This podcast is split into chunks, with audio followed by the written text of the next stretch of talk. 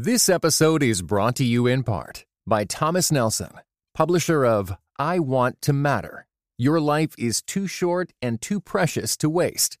Written and narrated by New York Times bestseller Kathie Lee Gifford. Available now everywhere you get audiobooks. Racism has a cure, but racial reconciliation as we know it is not the answer. D.A. Horton unpacks how God addresses these issues and where to take it from there in his new book, Intentional. Go to dahorton.com to learn more about Intentional.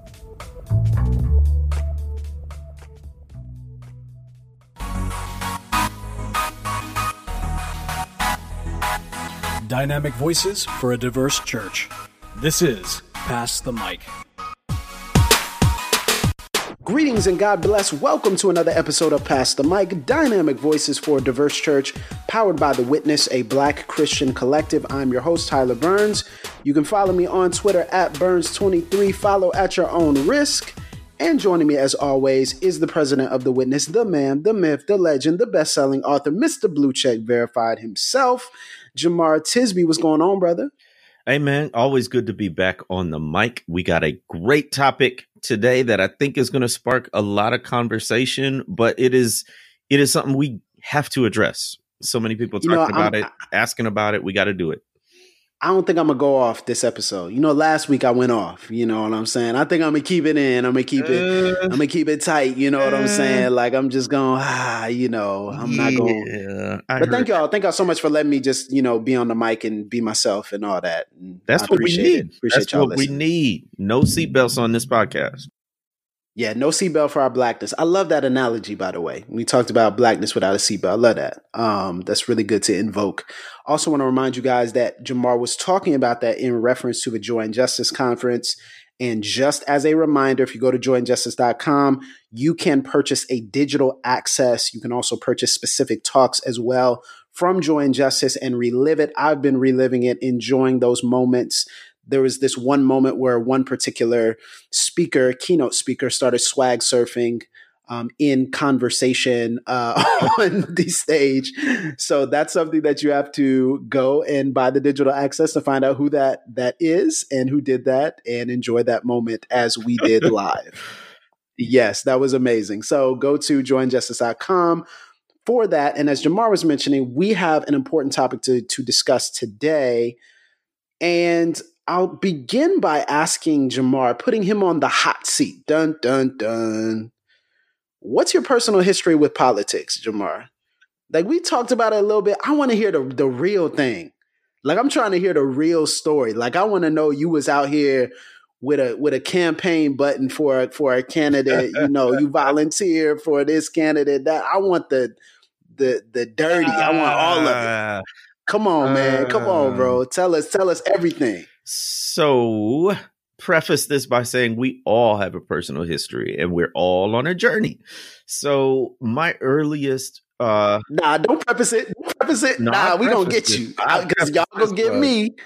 yeah i think your story your story is gonna be a lot more interesting than mine. Uh, i don't know about that. Yeah man. Uh so uh, the earliest memory i have of a presidential election i was in grade school and um it was Ross Perot was running an independent campaign, huh. and he had he had actually gained some ground. And I remember being intrigued because he was this millionaire businessman. He sounded businessman. He sounded different, et cetera, et cetera. Sounds familiar now. But um, back then, Ross Perot made a go of it. And then he has this really bizarre thing where he dropped out. He said somebody was threatening his his daughter. Had, um, you know, was was doing something to his family, so he had to drop out. Then he came back in, but he never got the momentum that he did before. And so we held this mock election in grade school, and I think I voted for Perot. Uh, that's all I knew. Then in high school, I don't I don't remember being all that concerned about mm-hmm. it. I, I mm-hmm. do remember the way my family talked about Clinton, um, Bill Clinton, because he you know, he just had this appeal to a lot of black people. Here we are, you know, 20, 25 years later, and we see there was a ton that was hecka problematic. right. The first black president, the first right, black. Right. I was like, what? what are y'all talking about, man? That's that's what was uh, in the uh. air. But look, you were coming off of eight years of Reagan and four years of Bush. Sure. So I mean, so that boy got up with the saxophone, you was like, oh, when he got up with the sax, yes, he was down he was from Hope, Arkansas, down south. So and and he was a Christian, and he had a facility with um, you know, sort of Christian lingo and church styles that was that was actually natural because he grew up mm. in that and he grew up around black people. So hmm. um, it, it it was it it was refreshing in light of 12 years of what had just come before that. And then in college, I mean, the main thing I remember being activated by was the was the um was 9/11 and the potential to go. No, I remember. I remember uh, Al Gore and and the hanging hmm. chads. Oh Florida. yeah. Thank you, Florida. You're welcome. Uh, You're welcome on that one. Uh, nah, man, I have nothing to do with salty. that. still salty. But I rem- I rem- that was one of my first sort of um, indications at voting age of the polarization in politics. Like I always knew it was divided. I always knew people had different convictions, etc. But to see how how much people went to the mat about this, which was huge, right? It, literally, the mm-hmm. presidential election is hanging in the balance. But I remember sort of observing that and being like wow this is this is real um people really really deeply care about this and then 9-11 comes and the big controversy was whether to go to war with iraq or not mm-hmm. and um man were you on that train you were like nah we gotta go get him uh I I didn't know enough to to listen to several different sources. So I'm at a school where the the um, one of the slogans is God, Country, Notre Dame. Mm-hmm. And Notre Dame has a very big, long, and robust history of having an ROTC program, Reserve Officer Training Corps. So we had this huge military. So, so it was almost wasn't a question for for a lot of folks on campus, and I was just like, um, okay. I, I mean, we need to we need to we need to show people that we're not just going to lay down and take this was what i was thinking. What that really meant how how you know senators would vote and whatnot that wasn't so much on my mind. It was much more on the emotional you know trying to be patriotic kind of level. Right right. Um mm, that's interesting. yeah after that after that i really started to get uh, when i came down to the delta and teaching um, that's when I started to understand a little bit better the importance of local politics, although I wasn't involved because like 12, 14 hours a day, I'm just, I'm at school. So I didn't really have time to, to learn much about candidates.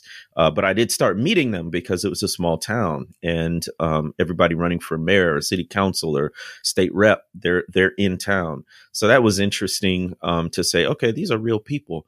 But I distinctly remember in presidential elections for years, res- registering as an independent, um, voting at local, state, and and national for both Republicans and Democrats.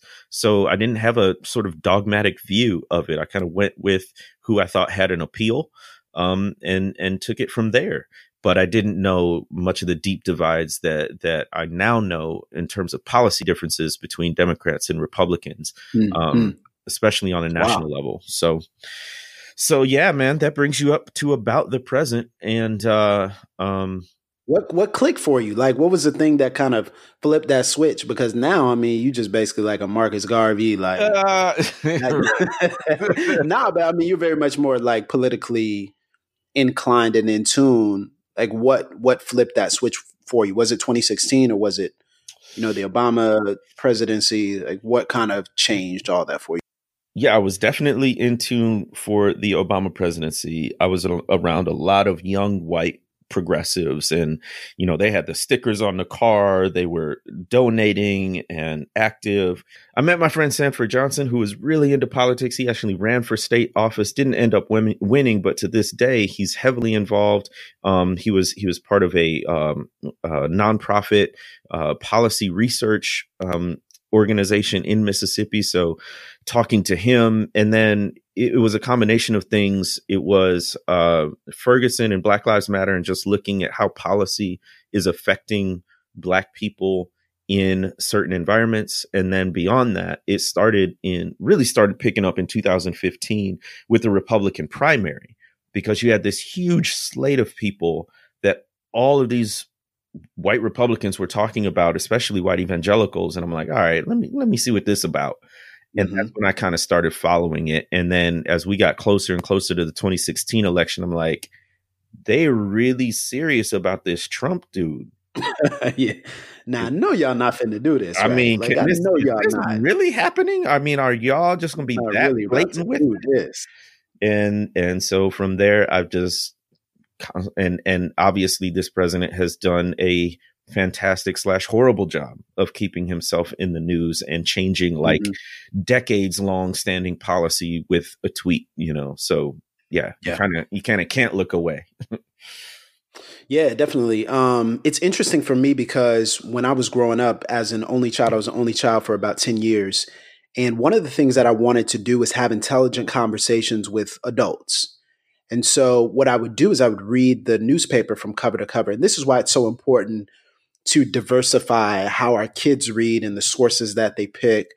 Because I used to read our local news journal which is decidedly most of it comes from more of a conservative perspective.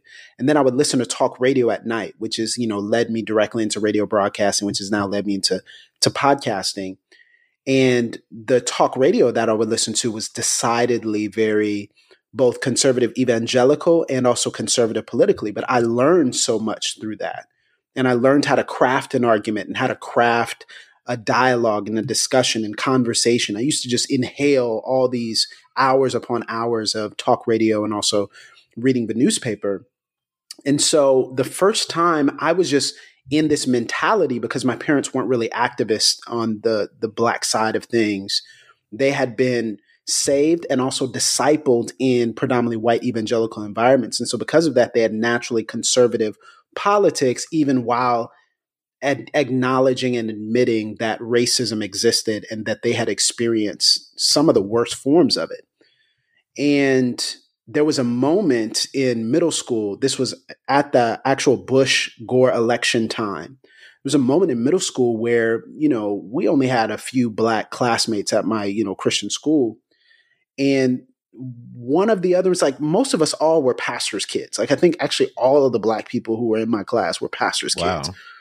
And um, you know, pastors' kids just send their kids to this school so that they could get great education, phonetics, English, articulation, etc., so they could be better set up to go into whatever they wanted to. And I'll never forget one of the young ladies who was was a pastor's daughter um, of a very large primitive Baptist church in our city. Um, she was having this conversation with one of the white classmates, and this is like seventh grade, sixth, seventh grade, something like that. And one of the classmates is like, you know, what are you, who are you voting for? Who are your parents voting for? She's like, well, I can't vote, obviously, but you know, my parents, what do you think? Like, we're voting for Al Gore. And he was like, what? Like, and he just was like aghast, like this white student.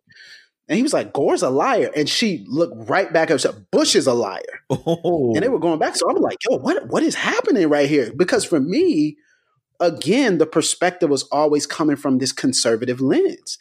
So I saw the passion in her face and in her voice. And it was just, you know, was, I guess my first like trust black women moment, I guess, you know, I don't know. But um, so I saw this passion in her face, and I was like, man, so what? Like, and so then I started doing this in investigation. And then what my school and what the evangelical environment told me, what the conservative Christian environment told me you need to read Thomas Sowell. Okay. Like that's who you need to read. Like you need to read Thomas Sowell. You need to read, you know, black rednecks and white liberals, and you need to read all these books by him because he's a voice you need to listen to. And you, what about Condoleezza Rice? And what about Clarence Thomas? And what? And so they were presenting a very sunk black image of political involvement. They were almost force feeding it on me. And then they would kind of make a, a public example of other black students who spoke of liberal ideas or who spoke of a democratic leaning and when they challenged the teachers, the teachers would kind of mock them publicly no. make a spectacle of them. Um, in a way that you know I'm I'm still recovering from now that I know what it you know, what it was and kind of the misuse of power that that happened there and the racism that's in that. And so as I'm processing all this, I'm just inhaling it, you know, hook, line, and sinker. And so I'm a natural contrarian. So, and, and there's a lot of this that happens. I think we have to take a step back and say when we see a lot of black conservatism or staunch black republicanism, oftentimes it's a compensation for a lack of personal credibility in the black community. Wow. So we compensate by pushing back and saying, well, I'm going to be a contrarian. You guys are just slaves. That's what it is. You guys are slaves on the plantation. Really, because we're insecure our, about our own blackness and we don't feel like we fit in. And so we adopt the politics that kind of shames people for black pathology, right? And so that's what I was kind of doing. I was like, oh man, well, well, if I don't fit in, then I'm just going to inhale all these talking points and listen to Bill O'Reilly and, you know, do all this other stuff. And I was thinking about a political journey. I was like, man, I could be a great politician. Like I feel like the people that told me that, they were like, man, you should think about being a senator one day and we get you on this political track. Okay. And I don't know when it was, but there was a moment where I sat back and I, I volunteered for a campaign. It was a Republican campaign or something. And I said, something is off with this. And I didn't know if it was the politics of it or the kind of the corruption or the I saw some behind the scenes things. I was like, I don't really know if this is for me. But what I can do is I can be kind of a spokesperson for these types of, you know, people and, and this type of ideology. So went off to college, went off to college, obviously, you know, very famous evangelical university in Virginia. And the first semester that I'm there, it's the first Obama election. So I'm here at the first Obama election, and I'm like, oh, okay, so we riding with your boy. We riding with McCain, right? Like that's what we do. I'm being very honest. Like I'm just, we just, just riding like, with McCain, right? Because been, Obama, he's like you've been so honest, but you you didn't say the name of your school. Oh man, you, y'all know it's Liberty, whatever. y'all know all that. Okay, y'all know it's Falwell, Falwell's place. Uh, you know, uh, me and Adam Keeley. Uh, okay, let me put Adam out there. I ain't the only one. Uh-huh, uh-huh. I ain't the only one. Okay, but anyway, so we out here, you know and I'm like, oh, we just ride with McCain. So I read all these books about Barack Obama when he came onto the scene. I was captivated by him because he was such a an eloquent speaker. And the same way in which people, again, you start to parrot white evangelical audiences because the same way that they interacted with Obama was the way I interacted with him. Oh, he's, in, he's articulate and he's eloquent, but he doesn't have any substance. He's too new. I read his memoir. Senator, yeah. Exactly. Yeah. Community organizer and you know, read The Audacity of Hope and Dreams from My Father and all these other things about that he's ever written and and I didn't understand it because I didn't I wasn't given the grid to understand it. Yeah. I was just given a white evangelical grid. And this is the trick. And this is why education is so important because if you get a grid, you know, Cain Hope Felder, who recently passed away, he calls it a dog in the bone, right? He says you go to these evangelical seminaries, and what they do is they give you the grid to find the answers that they pre-program for you to find. Whoa. So it's like you don't have no other way of finding. You're gonna find a bone, like because that's what they buried for you to find. Then they gave you the directions to find it. And my mentality was, okay, well, if you only giving me a conservative evangelical perspective on politics, that's what I'm going to find. And so that's what I did. And I started parroting it. And I didn't have the grid, the rubric to interpret anything the president was saying charitably. So I'll never forget the night that he actually won the first election. All the black people in the auditorium rushed down to the bottom of the auditorium. They were screaming, hollering. They were celebrating. And I remember the way in which the white students were looking at them and the way in which they characterized them actually made me say, there's something more to this than just ideological disagreement. Mm, like one guy was saying, he was actually one of my, I think he was my prayer leader or my spiritual life director or something. He was like, I just hope everything he does fails. Oh man. Just everything he does. Like that's just it. We just and then he was he was quoting uh what was that movie? I think it was Star Wars: The Phantom Menace when Padme she says, "This is how liberty dies with thunderous applause." Wow. Like he was like, "This is how liberty dies with thunderous applause." My goodness! And I remember I sat back. I was like, "This seems a little," and I felt weird because I'm the only black person in the room. But I'm like, "Okay, well, I I wasn't for him, but it felt kind of weird." Second go around, second election that he has, I didn't vote for the Republican candidate, I voted third party. But I remember the Republican National Convention. And at the Republican National Convention, when I was watching it, I remember sitting in my room, I was watching the television, and I took a deep sigh as I watched speaker after speaker, and even Condoleezza Rice, I think she was keynote that year, speaker after speaker after speaker. And I said, This is not for me. Hmm. Like, this is just not, they're not talking to me. Hmm. Like, and when I, I said it out loud, I was like, yo, this is not for me. And I cut it off. Normally, I'm, you know, a political junkie. I just look, read all that, watch it all. And I remember sitting back and saying, why, why are they not speaking to me? They're not speaking to a 22 year old black man. You know, they're not speaking to a, however old I was, you know, man from the South who has this particular cultural heritage. They're speaking to older white people and I saw like they're speaking to older white Christians, they're speaking to older white people. And then when Obama wins and they show this coalition of people and it's diverse Yeah. and it's now again, right? All, all these these things are all intellectual, like or these things are all, excuse me, these things are all emotional at first.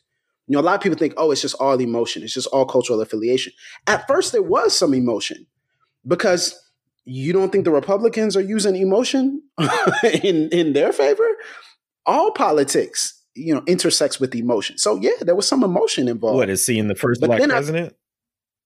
Yeah, well, not just that, but also like the way in which people talk about black Christian allegiance Mm. or black Christian identification as though it's like the Democrats have some sort of magical, mythical spell on black churches and black Christians. And it's just plantation mentality. And you guys are just emotionally appealed to. And, and it wasn't even, it was before Obama. Like that was still the mentality, even with Clinton, with Gore, with, with everyone who came before him. And I just remember saying, like, there has to be something different. Like, why is it that these churches, why is it that these churches and these people are believing so differently from me? But I look up to them. Like, what's going on here? And so it, it led me on this deep excavation. Mm.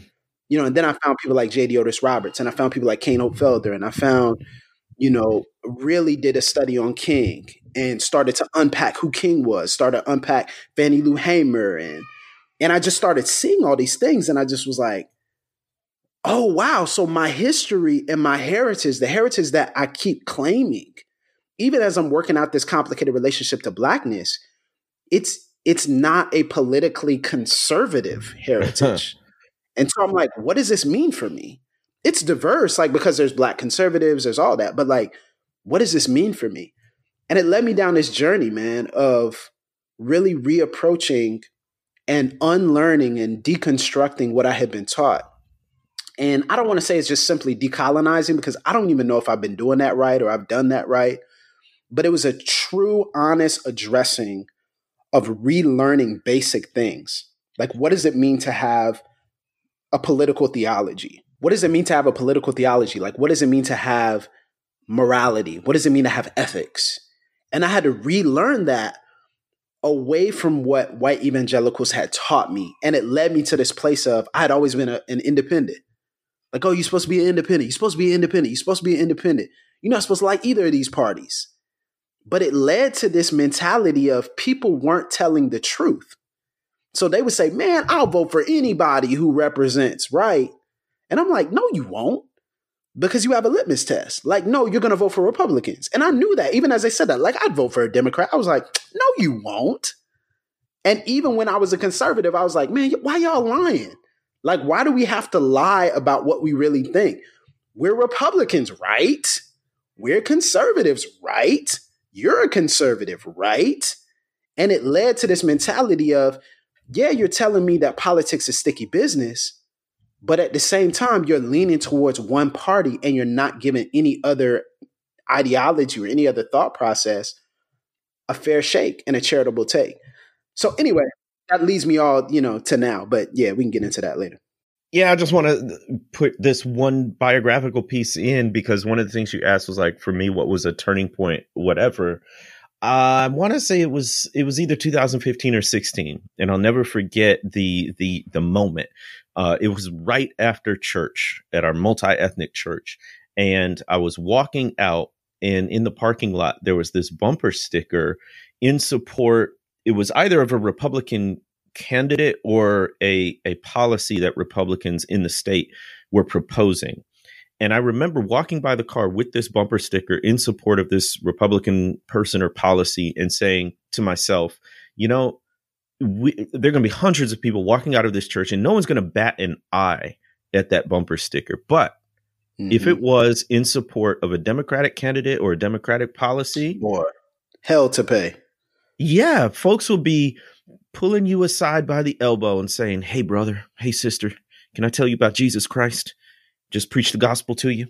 Like that's deep. That that's how deep it was. You know, wouldn't have been that blatant per se, but it would have been. The assumption would be, well, clearly you don't understand the Bible and God and ethics and morality the way you should as a Christian because you're not supporting a Republican and conversely you are supporting a Democrat. And I I can remember saying, if we are the church, then somebody should be able to have a blue bumper sticker or a red bumper sticker and it's it, okay right? Like we can have a difference of opinion but nobody's mm-hmm. saying to the other person like you're not christian. This episode is brought to you in part by pittsburgh theological seminary. Pittsburgh theological seminary students are grounded in faith and formed in community. Pts students are preparing for ministry with master of divinity master of arts Doctor of Ministry, and certificate programs. Begin your master's or certificate program in person or online. Financial aid is available. Visit pts.edu/admit. And and let's be clear, this is not a a an equally sort of this is not an equal criticism, right? Sure, Again, sure. you can have that bumper sticker in support of a Republican cause and no one's going to say anything. It's if you have the other party there that it becomes a problem. So that's when that was one of the critical moments where I was like, we need to actually address this in the church. Yeah. Because yeah. it shouldn't be like this. And, and we have to be honest about this, especially in Southern Christianity. Southern Christianity romanticizes conservatism.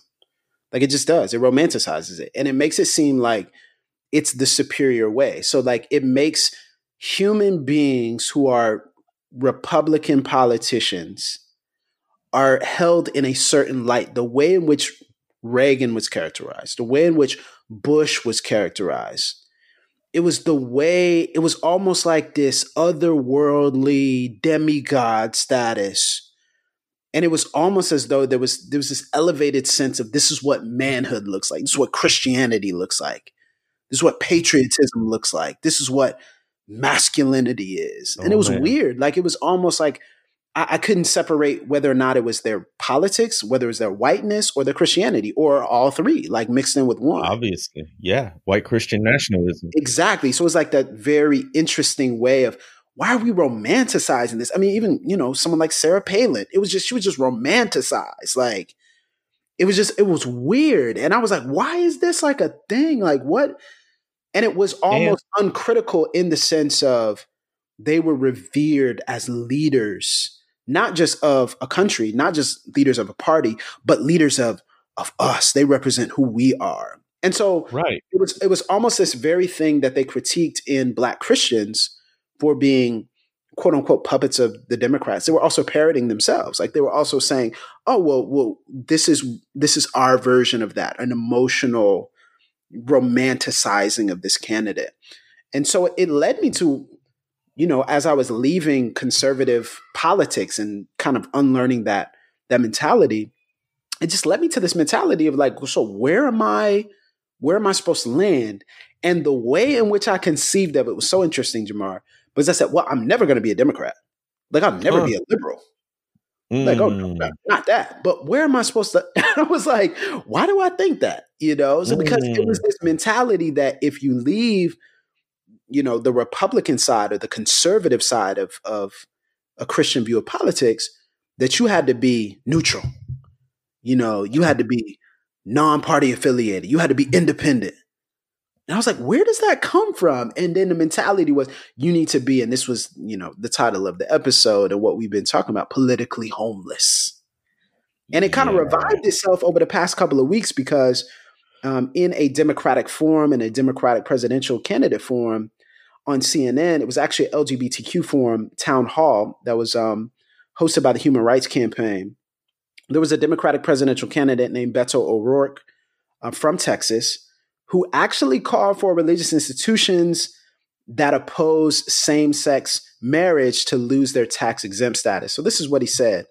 He said, There can be no reward, no benefit, no tax break for anyone that denies the full human rights and the full civil rights of every single one of us. And so, as president, we're going to make that a priority and we're going to stop those who are infringing upon the human rights of our fellow Americans. And when people said it was like he had touched the third, the third rail. rail. And, Yep. I remember when I listened to it because here's here's you know obviously we're black men, you know we're married to women, we're we don't identify as LGBTQ, so we it's different for us. So that was a town hall specifically for those addressing core concerns of the LGBTQ community, just like we address core concerns of the black community. And so we were, you know, I I wasn't I view it differently, obviously. So it's like a different perspective. So I'm not saying, you know, my initial reaction wasn't really impassioned. It was just like, yo, I think that's probably illegal. Like, I think that's probably, I was like, yo, I think that's unconstitutional, but I don't know. Like, I was like, wow, that's interesting. But everyone was going nuts about it. They were like, oh my well, it goodness. was, yeah, with good reason. I mean, politically speaking, constitutionally speaking, it is extremely problematic, and it's a question that has yet to be completely addressed in the courts. And uh, the other reason people were reacting so strongly, particularly white evangelicals, is um, it, sort of going back to to what you were talking about before uh, the glorification of Republicans. Part of it goes to many Republicans self-identified as Christians, particularly evangelical Christians, and they were seen as champions of an aggrieved constituency, that being white evangelicals. You could throw white evangelical men in there in particular, too. So when these candidates got up there and talked about uh, God and, and talked about the Second Amendment and all of these things, it was seen as "Tho- they're representing me. Those are my people. And on the flip side of that, the aggrieved part says, see, when folks make progressive laws uh, uh, regarding LGBTQ, they're coming after Christian institutions, they're coming after churches next. So when Beto said that, everybody was like, see, we told you so. So that was, I think, And- part of it. and it was interesting because I, I I perceived it as kind of a hail mary politically, but also as kind of like the place where the primaries are the place where people kind of give whether it's fringe opinions or strong opinions, one way or the other, to kind of push the party one you know more right or more left, and then the actual nominee kind of pulls them more to the center. You know, the actual nominee kind of pulls them away from that extreme because they have to appeal to independent voters or Republican voters who might vote for them or Democratic voters um, who are from a different party. And so I perceived it as, oh, well, he's just trying to, you know, basically get support, trying to appeal to a group of people who would agree with him. But people were going just, they were just bringing up all these things. And then some of the candidates, whether it's Pete Buttigieg or Elizabeth Warren, they said, well, we don't, we don't agree with that. Like, you know, that's, that's a little bit far and that's probably unconstitutional. I don't think he realized what he was saying. And so I was just watching all this, but it revived this mentality and it revived this language of political homelessness. And it's always interesting because I have not heard that from black churches. I was like, are black churches like do black churches call themselves politically homeless? Not saying that they don't see themselves, you know, in somewhat of exile, but do they call themselves politically homeless? And so I just wanted to address the issue and and bring up this perspective, this question. Is political homelessness a viable black Christian perspective for politics? Um, and so I just wanted to bring that up for us to, to talk about. But before we get into that, let's take a break and hear from one of our sponsors. Stop saying reconciliation. Reconciliation implies that diverse groups of people were at one time at a point of conciliation, but that hasn't been the case. As the people of God, we're the only humans who have experienced true reconciliation. There is no one better to enter this tension with hope and solutions. What does God say about racism? In the Bible, he addresses it, but it's not our 21st century Americanized version of racism. He gets at the core, the sin of partiality. And when we really understand that, we can learn how to embrace our kingdom ethnicity and teach others to do the same. Read Intentional by D.A. Horton as he breaks down how God addresses these issues and the practical guidance for where we go from there. Following Jesus holistically means holding in tension our unique ethnic heritages while being part of a new humanity. Go to dahorton.com to learn more about his new book, Intentional. And we're back on Pass the Mic. Is political homelessness a viable black Christian perspective when it comes to politics and elections and things of that nature? So, Jemar, I want to hear from you because you're the historian. I want to hear some some historical perspective on black churches and their involvement in politics. And I specifically say black churches because probably should have said this before, but I say black churches because I think there's a there's a few different categories here. Black Christians who have grown up in predominantly white Christian environments are probably going to have a different perspective like like I did. All right. Going to have a different perspective than historic black churches, right? It's just different discipleship, different theology, different perspective.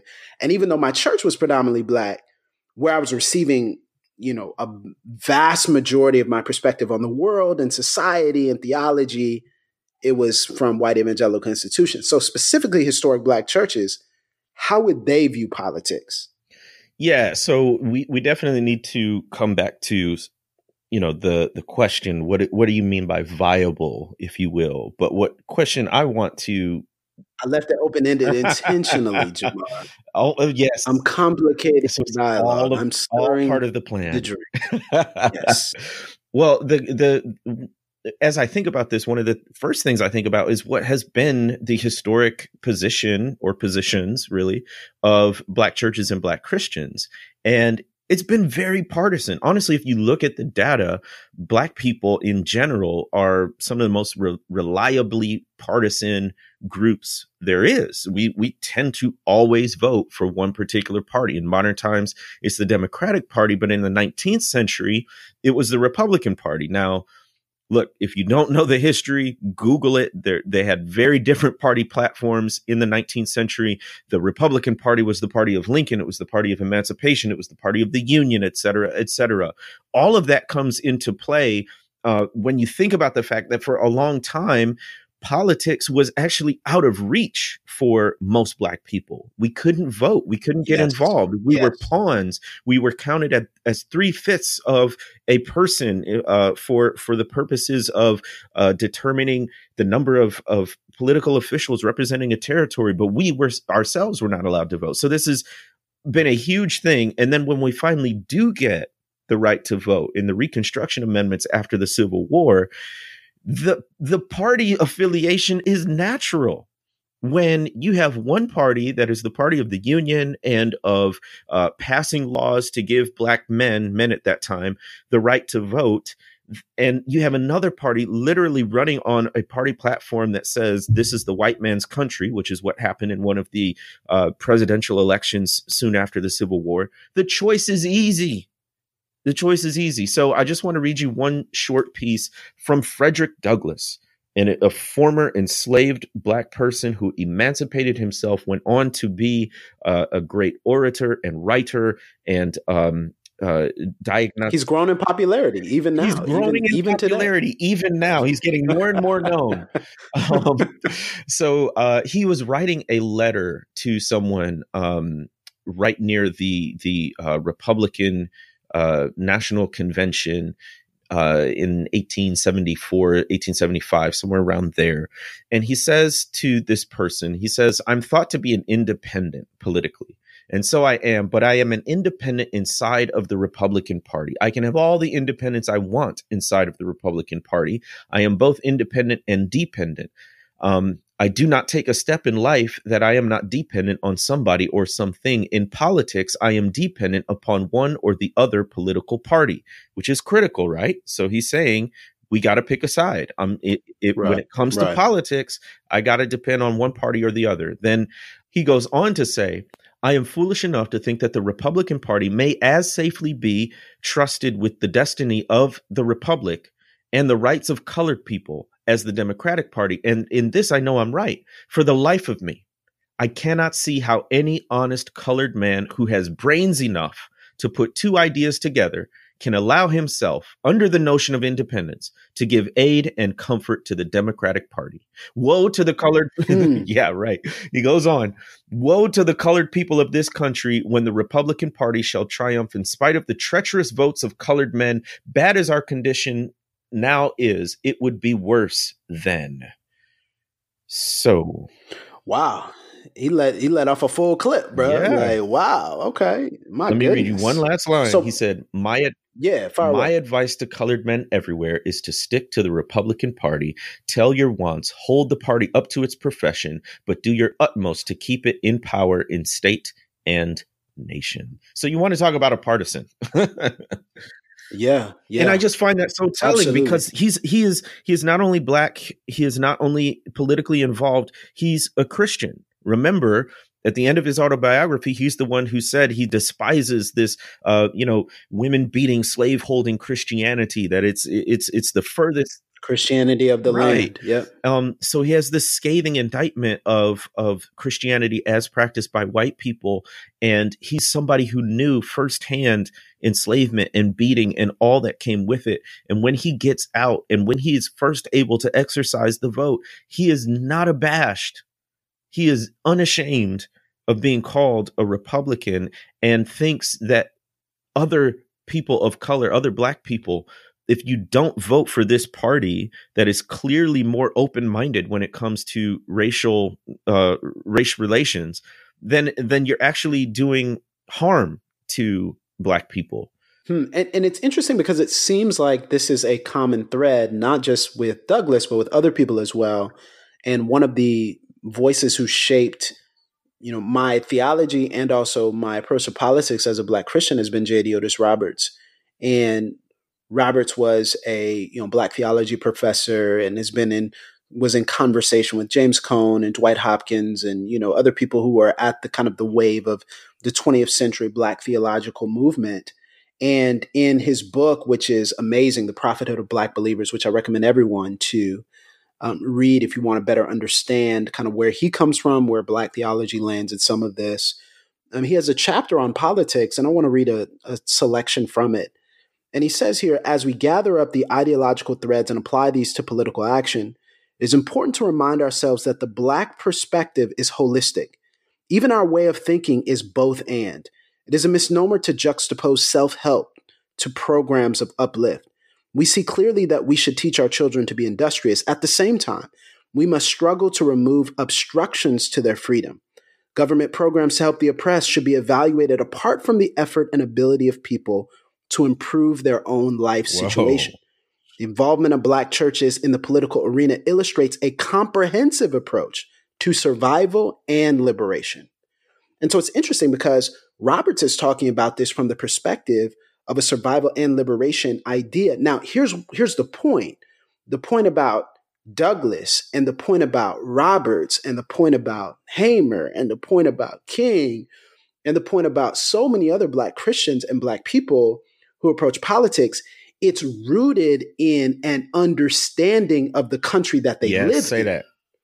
It's not rooted in approaching politics in the abstract and the or romantic idea because the dis- yeah. Or, yeah exact or romantic ideas because every vote every election has deep consequences for a marginalized oppressed suffering people group so a people group that has historically been marginalized over the course of 400 years is not going to be unaffected by any political vote that happens that dictates and determines their healthcare and their economics and their education and their safety and their policing and criminal justice and their incarceration.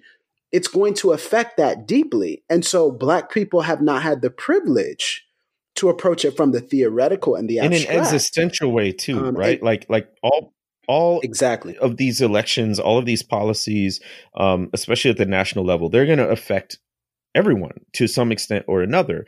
But this is what what you're talking about it's not a, it's not a mere inconvenience right? Like my taxes went up and i don't like that but i can survive it. Right. no we're actually talking about whether i have the right to vote whether i can sue in court whether um i can uh, if uh somebody is lynched i have recourse in the criminal justice system right? Like literal life and death matter. So i don't want people to think like oh well everybody's affected. Yes but not in the same way yeah, absolutely. No, a- absolutely. And so we have to, you know, Roberts even says in this chapter, he says, you know, we must not stake, you know, all all our political perspective on one issue goals. wow you know, at the expense of wider humanitarian concerns, like Wow. clearly speaking to the moral majority, word right? yes clearly speaking to the moral majority because the mentality is yes it affects everyone and i don't want to trivialize those concerns i think that's a mistake sometimes we can make i don't want to trivialize the concerns of human beings who have you know who may vote one way or another for for whatever reason but i do want to acknowledge that a suffering marginalized historical a historically suffering marginalized oppressed community is going to vote for their survival and their liberation because it is Right. constantly in peril. yes And so I think that's for us to take a step back and say. So my question then is from that. So if I'm seeing these are just two examples. I mean, we could go down the, the line with with Hamer, with King, what have you. And it's not to say that that black people have just been loyal to one party just for the sake of loyalty to one party, but I think they're loyal to who's going to give them the best chance to achieve liberation and survival. So the question is, where does political homelessness come from? Yeah. And here's my theory. My theory is the idea of political homelessness in our current conception is a white evangelical concept. hmm. And what I mean by that is, I think it is a coping mechanism. We all come up with coping mechanisms to try to figure out and try to interpret our circumstances. I think it's a coping mechanism for people who have been historically conservative, but now can no longer stomach Donald Trump and don't know what to do. Goodness And so because of that, what what happens is, okay, well now, now, now we, it's it's important for us to say. It's, I think it's important for us to say. And again, you know, yes, there are problematic parts of parties. We know that. Um, if you want to hear us talk about abortion, some people don't know we did an episode, very long episode on abortion in the black community. So go listen to that. But it's important for us to say that Ronald Reagan and George Bush and George H.W. Bush were not necessarily bastions of human flourishing when it comes to people, um, oppressed groups as well. So it's important for us to say that they didn't actually do that better than Donald Trump does. But now Trump is so overt with it. Mm. Like he's just so in your face about it. And so because of that, and because of his characterization, because he crosses more lines than they would have crossed, now people are saying, well, I can't be a part of this party. Now, m- my instinct is to say, okay, I understand, and I agree with you, but my side, my secondary instinct is, no, you need to stay in the party and fight. right Because if you cede ground, you're ceding ground to extremism. Nah, if you're a Republican, be a Republican. Stay in there and fight. It's the same thing about being an evangelical, right? Nah, well, if you if you was an evangelical, stay in evangelicalism and fight it. Like fight it out because it depends. If you cede evangelicalism over to extremists, well, then now there's nothing that's going to you- you're leaving a power vacuum, and people who are extremists are going to come in and take that power vacuum. So be a Republican. so just But make sure that you're advocating for people who are marginalized, even as you're Republican. That's my and that's my secondary instinct, right? Because I'm saying you can't just vacate the space because it got difficult for you. You have to say, I will stand up. And this is this is what's this is what's actually so difficult is yes, you could vote for another party. Yes, you could vacate the party and they could feel that. But why don't you overthrow the candidate who let it happen by voting in your same party so that you can make sure that that party is not succumbing to the more extreme racist xenophobic voices within it like otherwise we just gonna have extreme parties right like that's just you know michael Wear's made that argument other people have made that argument I- just feel like nah stay and fight in your space because we actually need people tactically not to cede that ground up to extremism that's one of my instincts but go ahead yeah so i think um there are some things I would add to that. So, so with the evangelical thing, right? There are certain instances, and I'm speaking mainly of white evangelicals, probably younger ones, in which they found themselves in evangelical spaces and um, they didn't help craft it, so to speak, right? Like they were born into it, absorbed it, sort of, you know, un- unthinkingly, almost like we did with some some some aspects of it, right?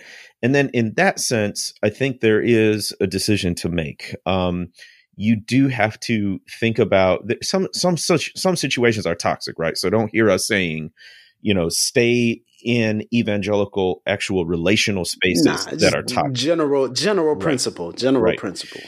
But we do need to speak ex- explicitly to the people who really did help craft this stuff, right? For for the folks who helped form the religious right and the moral majority in the 70s and 80s, for the people who were just championing folks like Reagan and Bush and Bush uh, the younger and and even Trump to a certain extent, right? Now that you get to someone who's honestly whose much of whose policies you don't disagree with, right? You may not like the border separation, but a lot of the economic policy, a lot of the immigration policy, till it got to Christian refugees, you didn't really disagree all that much. Those are the folks I think who really need to think deeply about okay, if Trump is a bridge too far, then you need to stay and reform that party. But the other thing is this why stay? Because I think that question uh, pertains also to Christians in certain churches, in certain evangelical spaces, etc.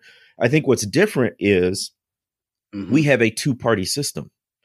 So it was just like right. that Frederick Douglass quote. I'm going to be dependent on either the Republican or the Democratic Party. I think what a lot of white evangelicals and to a certain extent black Christians in these evangelical spaces have retreated to is to say, I'm politically homeless. I don't claim a party. Therefore, I won't get involved in sort of reforming or informing either party as mm-hmm. well.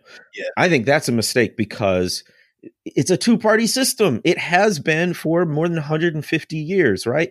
A demo, uh, an independent candidate can can lodge a bid at the national level, but no one's even reached double digits for decades, right? So, right. Um, if you want to be just historic just historically accurate it's going to be a democrat or a republican who wins and so then the question is what do you do as a christian in a two party system if you if you if the alternative is not to sort of step back and not get involved at all what do you do mm-hmm. with a two party system well and and i think that's that's a key point and i think it's also important for us to kind of take a step back and say well a, a removal from one party you know, you removing a whether it's a protest vote or what have you from one party can actually empower like that, you know, that party. Yep. Um, and they can empower systems that disenfranchise your neighbors, um, who are predicated on survival, not just you know convenience.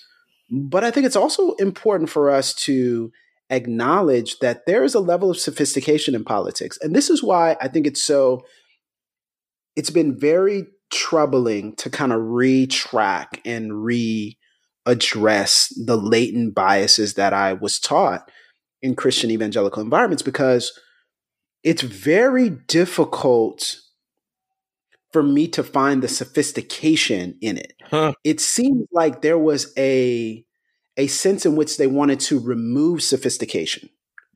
So they wanted to use whether it was obscure Bible verses or stories to make kind of a reductive theological and political argument. My goodness. Um, so, you know, people say, oh, God used Cyrus, you know, and God used, he can use Trump. And it's like, well, well, yes, God did use Cyrus, but how are you drawing this line? Like, where does this line come from? And is that the only thing that informs how we view him? And is that, and it's like weird. It's, it's almost like, you know, when we have these conversations about, police brutality. People like Romans 13, Romans 13. It's like, is that the only verse that and that's it, the like, only application and like, interpretation. Yeah.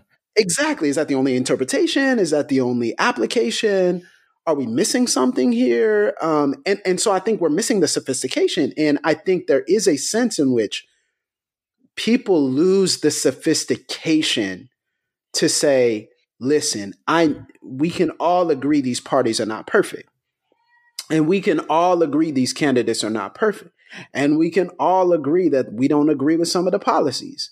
But let's just be honest here. Like this, this person or that person, like when I watch the, let's say the Democratic presidential debates, I'm like, well, this is interesting. Even when I watch the Republican presidential debates, I was like, yo, this is kind of interesting because there's sophistication in the application of these policies, right? Hmm.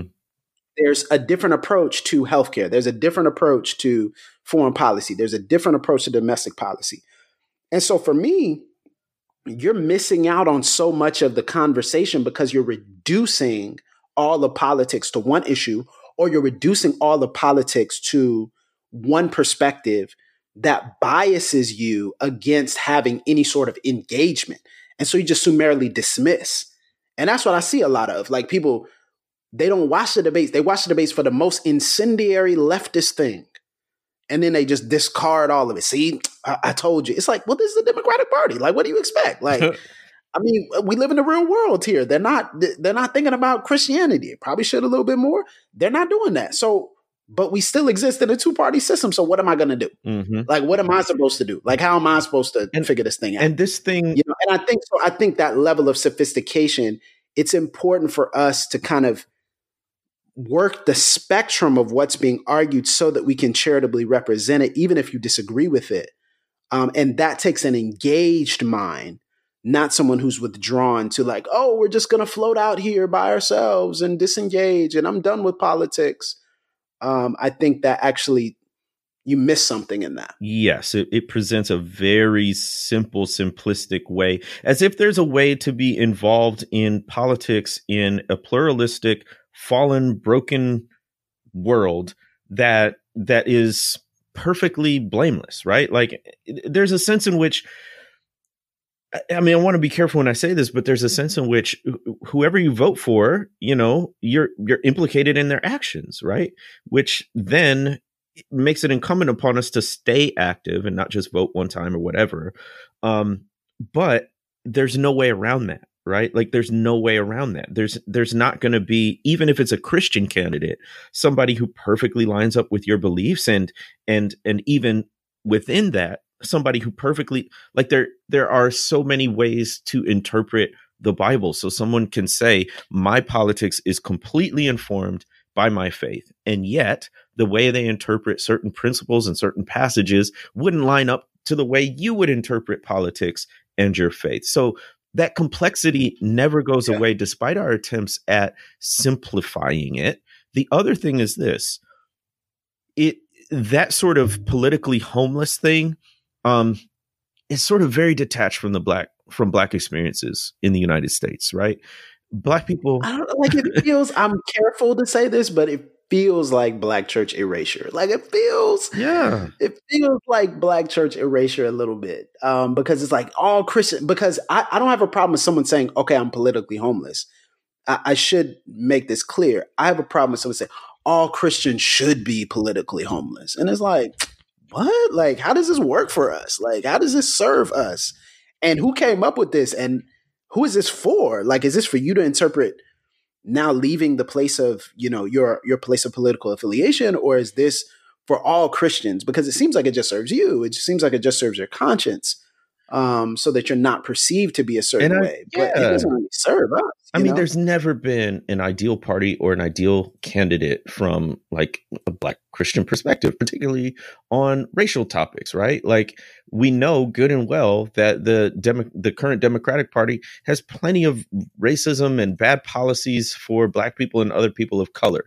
But there's one party that is at least making gestures and overtures at wanting to be racially and ethnically diverse and valuing that. And there's another party that's not only not doing that, they're making it clear that they don't want that kind of diversity. And if you don't believe me, just look at the the actual elected officials, particularly at the national level. There is racial and ethnic diversity in one party and not in another party. Um, yeah, and, and I think that's part of that's part of realism. That's part of what you know Roberts calls political realism, which is the idea that okay, we live in a real world here. These are not easy answers. This is not simplistic. And to be honest with you, Jemar, I think that's the ministry of the witness. Hmm. Ministry of the witness when it comes to abortion, when it comes to politics, when it comes to race, when it comes to the criminal justice system, is to challenge the American church to think about the reality and the fact that it's not that simple. It's not that simple. It's not, you can't simplify it. So, I mean, when we're talking about Brandt Jean and forgiveness, people like, oh, you don't want to forgive. It's like, no, it's, it's no, but it's not that simple. It's not as simple as you're making it. Yeah. You know, when we talk about you know, police brutality, it's like, oh, you just want it this way. It's like, no, we're just saying it's not that simple. When we talk about politics, we're just saying, hey, it's it's probably not that simple for us. And that's a function of the brokenness of the world that we live in.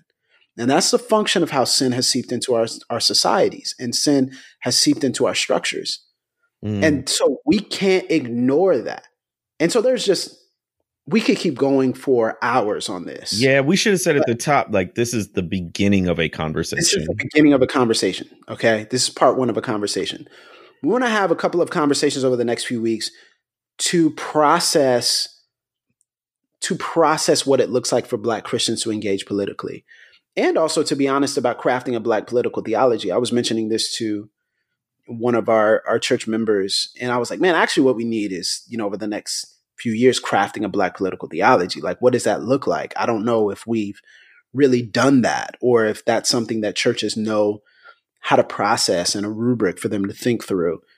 And so there's a lot of questions that you likely have, but I hope that you continue listening. I hope that you continue processing with us because we're going to bring on some people who are much smarter than us, who know a whole lot more than we do and we're going to hear from their perspective. We're going to listen. We're going to push back. We're going to challenge, and and hopefully we'll come to some sort of understanding and hope in the midst of it, because we're going to have to participate in some way, shape, or form. And maybe it's bringing on some people who don't who don't feel like you should participate. I don't know how you get there, but hey, there's some people who do. Logically, hey, it's it's all good. But I just want us to really sit in the reality that it's not that simple. It's complex and it's always been complex for Black Christians. And we're having to navigate that. By God's grace, we are we've been able to navigate that without mm. going extinct. Mm. You know, by God's grace, we're still here. Um, but there are some voices that we need to hear from, and some perspectives that we need to to center, and uh, that's what we're going to do here. Stay tuned.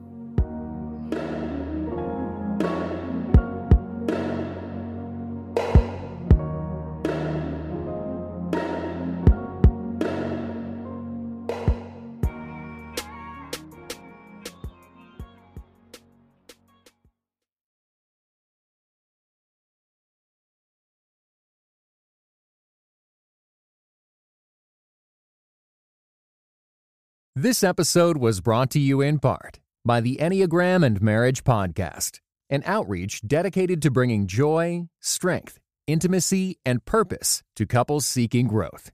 Be sure to visit EnneagramandMarriage.com to find your chemistry together again, or for the very first time.